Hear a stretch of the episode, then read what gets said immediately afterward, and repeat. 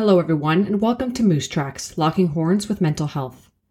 I'm Ivanka, and I know it's been a while since you've heard from me. So I decided today that I would sit down and record an episode for World Suicide Prevention Day.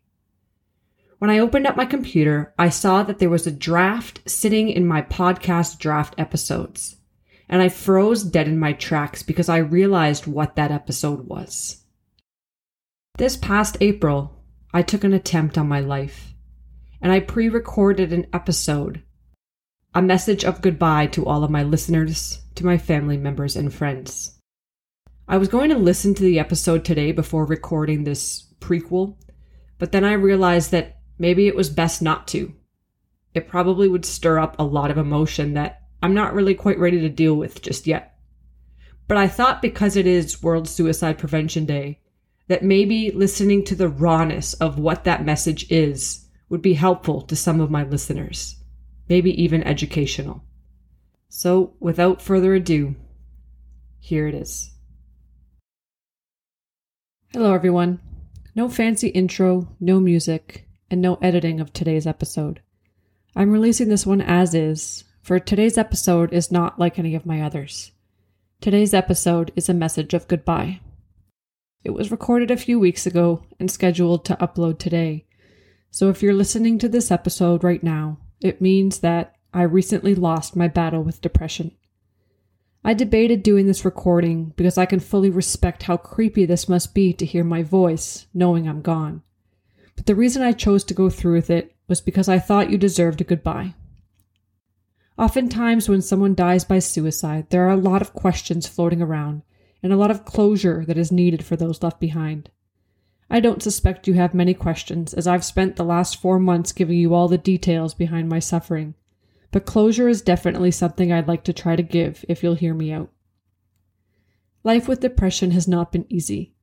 I've tried my best to educate the world on that, not just my experiences, but the experiences of others as well. I've also done my best to remove the stigma that suicide is selfish, though I'm not sure how successful I've been on that front. But I'm hoping this message will explain that just a little. I've been fighting suicidal ideation every day for the past 10 plus years of my life. It's important for you all to understand that every day that I chose to stay alive or chose to fight was always for everyone else, never for myself. It's incredibly painful to stay alive and live in hurt for other people. After a certain point, it's just not possible. I live alone, and that's already a pretty lonely way to go through life. But throw in the pandemic in the 500th lockdown, and then being stuck at home with a landlord who makes my life a living hell, and that has definitely heightened my levels of suicidal ideation. But even with that, for the past year, I still fought every day. But in the end, what it comes down to is I just ran out of fight. I recently saw a post on Instagram that really resonated with me. It read, Suicidal people should not be told the main reason to stay alive is for other people. Suicidal people deserve love, help, and support. Suicidal people deserve to be treated like life is worth living for their own sake. This really hit home because for years I've been doing my part to educate those around me, giving them a literal playbook of how to help me. Because I wanted the help, I did. But that didn't work. If anything, it just pushed people away and made me feel even more invisible. And I get it. I'm different. It's not fun to be around. Just imagine, if you don't like being around it, how hard it is for me to be around every single day. Every time I try to seek help, I feel guilty, so I hold off. But then it gets really, really bad.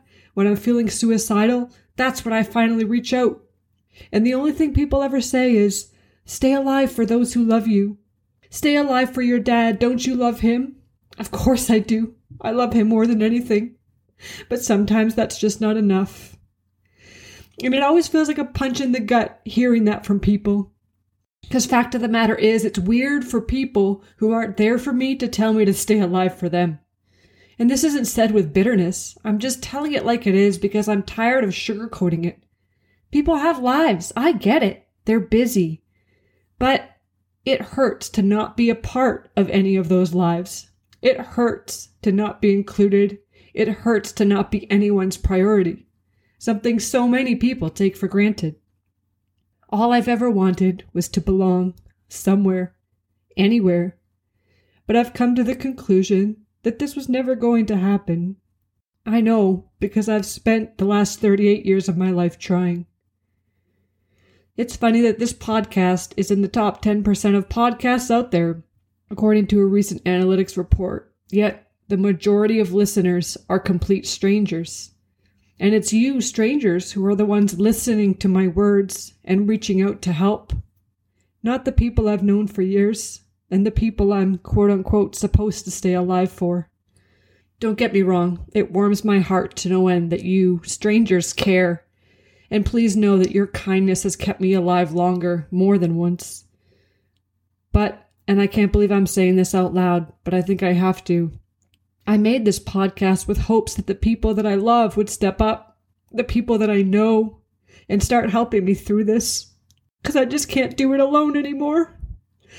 All they had to do was listen, to be there, treat me like they treat everyone else.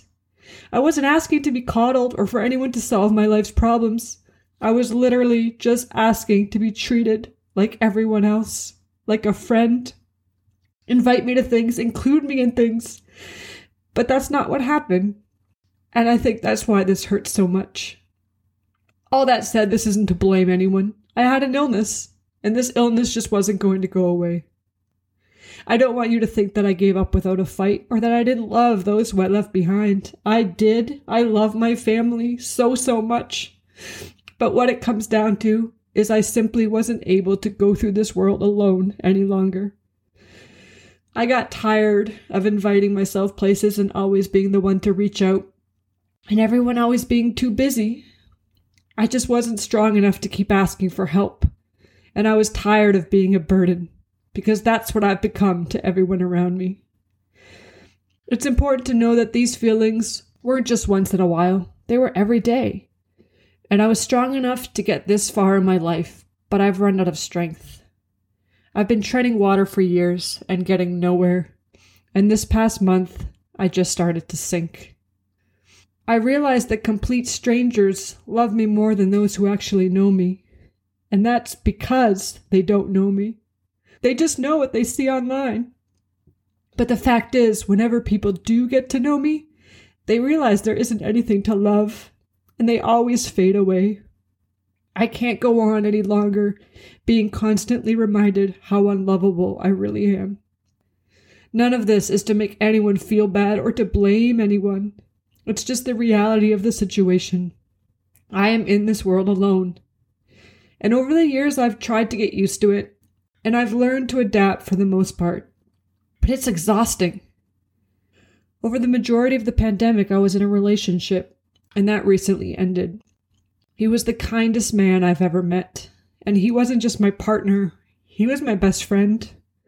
I still don't understand why it ended, but for God to show me what I've been missing all of these years by giving me this incredible man and friend, and then to take it all away hurt more than before. It hurt more than when I didn't have it because I didn't know what I was missing before. But to have someone care about me like he did and be all the things that I've ever prayed for, and then just to leave me like everyone else, only proved to me that I am and always will be unlovable. I don't want anyone listening to think, oh, some guy broke her heart and she took her life. It's more than that, and I don't blame him for any of this, so I don't want any of you to either. If anything, I'm trying to focus on the joy he brought into my life, even if only for a short year. As I live out these final moments, I'm remembering those memories very fondly, because those were the last happy memories I have. He showed me what love feels like. It sounds so silly because I'm sure the majority of you listening right now have been in love, some even more than once. And to know what it feels like for that love to be reciprocated. It took me 38 years for me to feel that for the first time, and now it's gone. I don't have the energy to speak much longer, so I want to finish off with this. I want the final takeaway for you to be a message of love. Show those around you you love them. Live every day with love in your heart, and live life by the golden rule. Treat others as you would like to be treated. Kindness goes a long way. And please don't cry because I'm gone. Know that I'm finally at peace and I am no longer in pain. And that I'm with my mama again. And I'm sorry, Tato, that I couldn't fight any longer. I really, really am. I don't know how it works on the other side, but I'd like to think if I came back as a sign or a symbol, it would be as a dragonfly. Throughout the world, many believe that their deceased loved ones send the dragonfly as a messenger to carry their message of love and reassurance that they are fine and continue to live on after death. I've always loved dragonflies, I think they're beautiful, and I've always thought this belief was quite beautiful as well. I mean, it would be cool to come back as a moose, but according to my internet research, the moose isn't exactly known as a symbolic message from beyond in any culture, so I don't think that's going to happen. That said, I'll definitely try, but I can't make any promises. But next time you're out and about and you see a moose or a dragonfly hanging around, know it's me saying hello. And if you see a dragonfly riding a moose, well, then that's definitely me, no question. That's all for me. Thank you for tuning in to this final episode of Moose Tracks Locking Horns with Mental Health. One last time, this is Ivanka signing off.